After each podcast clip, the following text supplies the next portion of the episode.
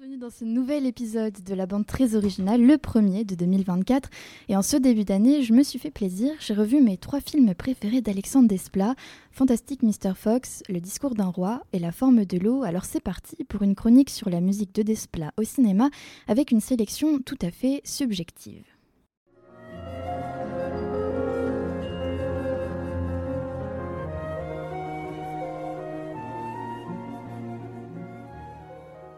2003, La jeune fille à la perle de Peter Weber, ou devrais-je dire Girl with a Pearl Earring, marque le début de la carrière hollywoodienne d'Alexandre Desplat.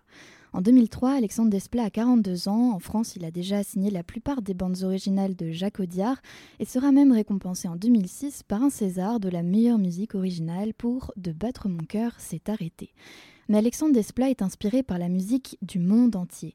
Petit, il entend ses sœurs aînées jouer Ravel et Debussy au piano, il joue de la flûte sur les collines grecques d'où sa mère est originaire, il monte un groupe de bossa nova au lycée, puis il est transpercé par la musique tzigane et antillaise, et depuis toujours par les bandes originales du grand Nino Rota, qui a composé les musiques du parrain pour éveiller les esprits. En bref, Alexandre Desplat, avant d'être un compositeur reconnu mondialement, c'est une oreille, une oreille du monde.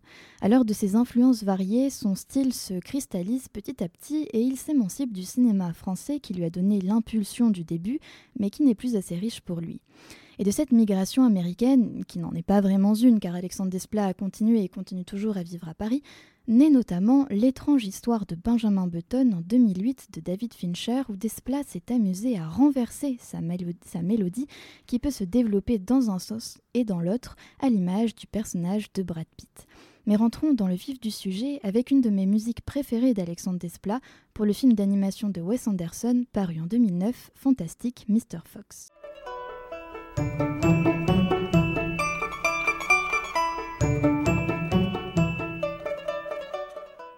Une petite mandoline, un petit banjo, plein de petits instruments et même plus tard dans la chanson des chœurs d'enfants.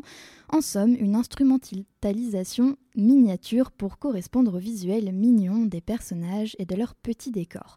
Fantastic Mr. Fox pour Alexandre Desplat, c'est un premier Oscar, donc une première reconnaissance américaine. Et en effet, cette bande-son est véritablement une bande très originale, car là où l'on pensait mettre une symphonie, Alexandre Desplat réduit l'orchestre à un instrument de chaque section, ce qui permet de donner une cohérence entre musique et image. Les personnages sont des marionnettes faites main, alors la musique sera bricolée. L'animation est ludique et colorée, la musique sera elle aussi un véritable charivari. Ce que j'aime dans la collaboration de Wes Anderson et Alexandre Desplat, c'est qu'entre leurs mains, la musique devient un objet filmique qu'ils découpent comme une pellicule. Ils enlèvent des instruments, retardent leurs arrivées, sautent des mesures, ce sont de véritables bricoleurs au cœur d'enfants. Et passons maintenant sans plus tarder au Discours d'un roi, sorti un an plus tard, en 2010.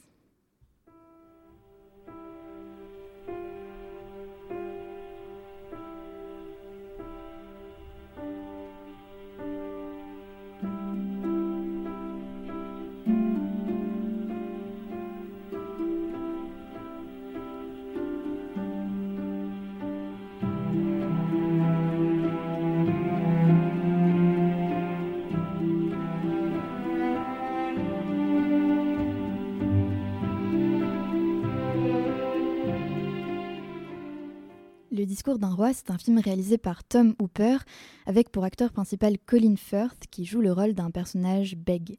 Et c'est donc aussi un film qui a été difficile de mettre en musique, car la bande originale devait coller avec un personnage qui ne peut pas s'exprimer, avec lequel la mélodie ne peut pas se développer, et où la musique ne peut être que quelque chose qui bégaye, qui se répète et qui n'avance pas. Alexandre Desplat a donc opté pour une seule note au début du film, puis pour une mélodie qui se développe au cours de l'histoire quand Georges VI arrive à parler d'une manière plus fluide. Cet ajustement de la musique à l'histoire, c'est quelque chose que le spectateur ne conscientise pas, il le ressent simplement. Mais ça permet à la musique de se doter d'une vraie ossature et de toute manière, cela convient à Alexandre Desplat qui préfère travailler à partir de contraintes. Et pour la petite anecdote, la BO du discours d'un roi a été enregistrée avec le matériel de sonorisation de la famille royale, car certains membres, dont George VI, interprété par Colin Firth, avaient des micros faits sur mesure et il arrive qu'au milieu d'une partition, on entende seulement le son de ces micros.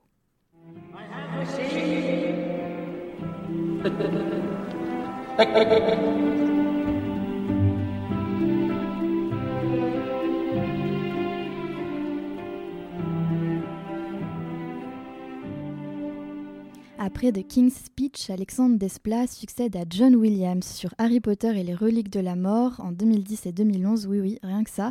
Puis il a composé pour les cinq légendes de Peter Ramsey, pour Imitation Game en 2014 et pose dans la chronologie pour La forme de l'eau de Guillermo del Toro.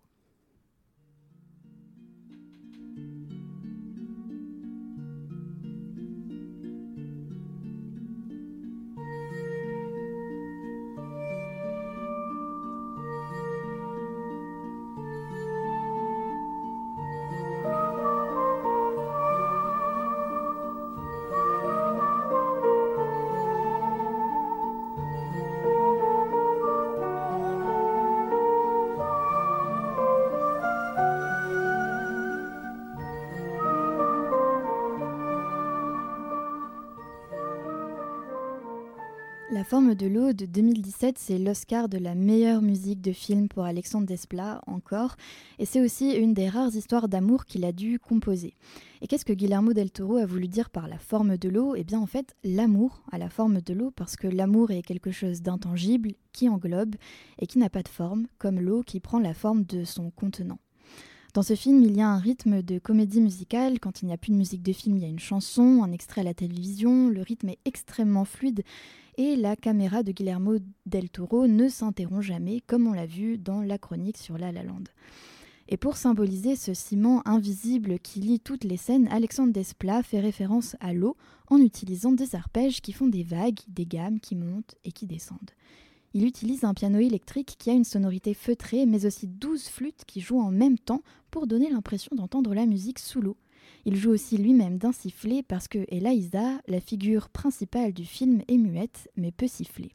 Les personnages d'Eliza et de George VI, qui ont tous deux du mal à parler, à se faire entendre, représentent de belles opportunités pour la musique qui peut alors révéler au grand jour tout le pouvoir narratif dont elle dispose. On comprend les émotions des personnages grâce à la musique et non plus grâce à leurs paroles et je trouve ça plus profond car c'est comme si grâce aux mélodies nous avions accès à l'émotion brute du personnage sans passer par le filtre de la pensée et du dialogue. Alors voilà, c'était le cinéma d'Alexandre Desplat avec beaucoup d'ellipses et d'omissions. Mais je vous dis à très bientôt dans la bande très originale. Campus Bordeaux 88.1